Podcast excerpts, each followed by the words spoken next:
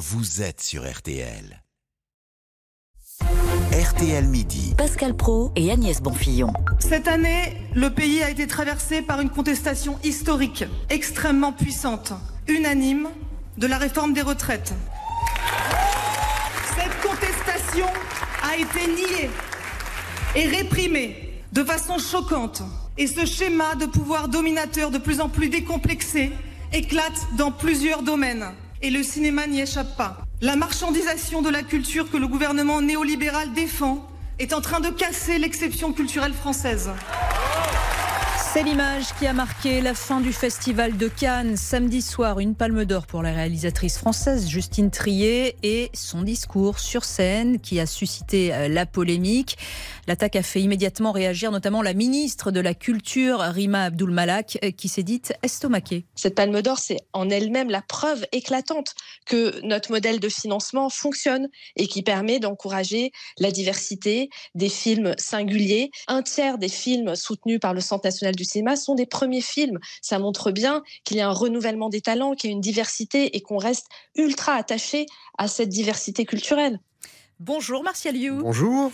Alors dites-nous tout, la réalisatrice Justine Trier aurait-elle pu faire son film sans cette fameuse exception culturelle française? C'est ambigu parce qu'une grosse partie du financement vient du privé.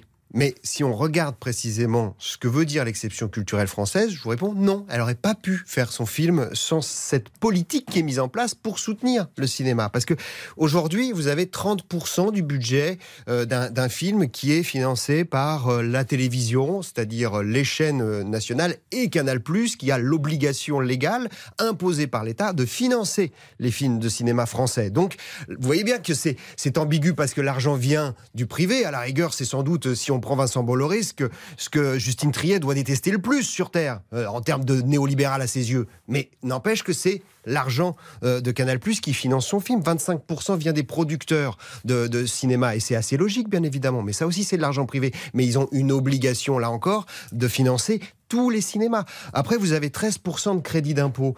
Euh, le crédit d'impôt, euh, c'est tout simplement encourager euh, les films à se faire en France. Et on a eu l'année dernière 287 films qui ont été tournés, réalisés dans l'Hexagone, ce qui est un niveau qui se maintient à peu près depuis une dizaine d'années, pratiquement 300 films par an en France. Donc il y a une industrie. C'est ce que disait Malraux. Hein. Malraux disait le cinéma, c'est un art, bien sûr, mais c'est aussi une industrie. Il faut pas la nier. Bon, il y a 220 ou 240 films qui sont faits euh, par an. Je crois qu'il y en a 4 ou 5 simplement qui sont rentables. Mais pourquoi pas hmm. Un film n'est pas fait bah, forcément pour être rentable. C'est la culture. Ça, ça s'entend. Ça, c'est l'argument, effectivement, de Justine. Mais vous avez oublié quelque chose. Obligation pour les chaînes de diffuser 40% d'œuvres françaises. Et ça, c'est l'exception culturelle. C'est ça l'exception culturelle de diffusion. Parce que vous avez les radios. Là, nous sommes dans un groupe qui a des radios musicales où on oblige également à, diffuser, c'est pas toujours évident, 40% hmm. de musique française sur des sur Donc c'est tout sauf un système néolibéral. Bien C'est comme le prix du livre en France, et d'ailleurs tant mieux puisque ça va sauver le livre. et vous avez une loi là qui vient de passer aussi pour imposer le prix du port euh, pour les livres, les frais de port pour les livres, pour éviter que les GAFA, euh, et Amazon en particulier, puissent vous envoyer gratuitement un livre qu'un petit libraire serait obligé de facturer, lui, en, cas d'envoi. Alors, pardon, euh, si je vous entends, euh, Justine Trier, euh, finalement, euh, elle, a, fait son coup de gueule pour rien. Elle a bien quelque chose à dénoncer. Euh, qu'est-ce qu'elle a voulu Elle n'aime pas Macron. non, mais après, bon. elle n'aime pas Emmanuel Macron et, elle est soutenue par la France Insoumise, comme beaucoup de gens du domaine culturel. Oui, après, ça penche plutôt à gauche, voire très à gauche. Ça me dérange pas qu'au Festival de Cannes, c'est presque une tradition. Il y a ces espèces de coups de gueule un peu sociaux. Euh, on l'a vu, hein, on se souvient de mai 68 évidemment. Mmh. Bon voilà, c'est dans l'air, ça fait partie du folklore à la rigueur. Mais il faut juste faire attention à ce qu'on dit aussi, c'est-à-dire que quand on commence à dire l'exception culturelle est menacée, là je discute un tout petit peu plus.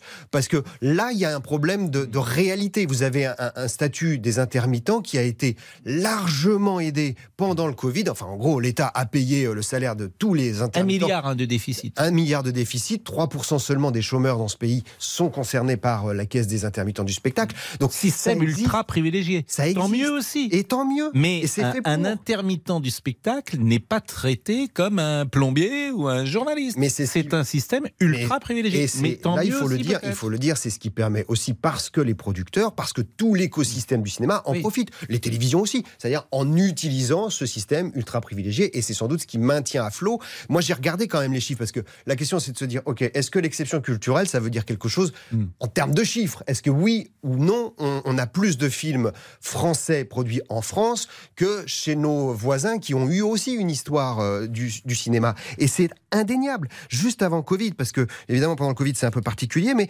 les films français ça représentait 40% de part de marché en France. C'est-à-dire que quasiment un film sur deux c'était un film français, ce qui est extraordinaire. Quand vous regardez le cinéma anglais, chez eux c'est 12%.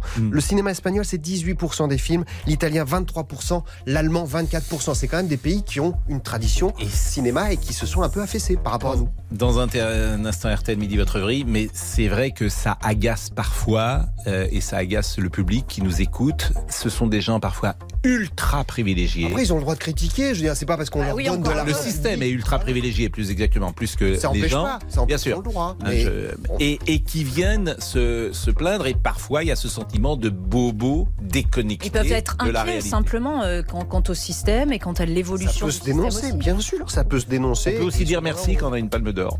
On Oui. peut dire merci au Dire merci cinéma, merci, merci, exactement. Merci au système qui m'a permis euh, de faire. Ah, Ça, ça- ça peut s'entendre de dire merci. 12h21, merci Martial You. À tout de suite.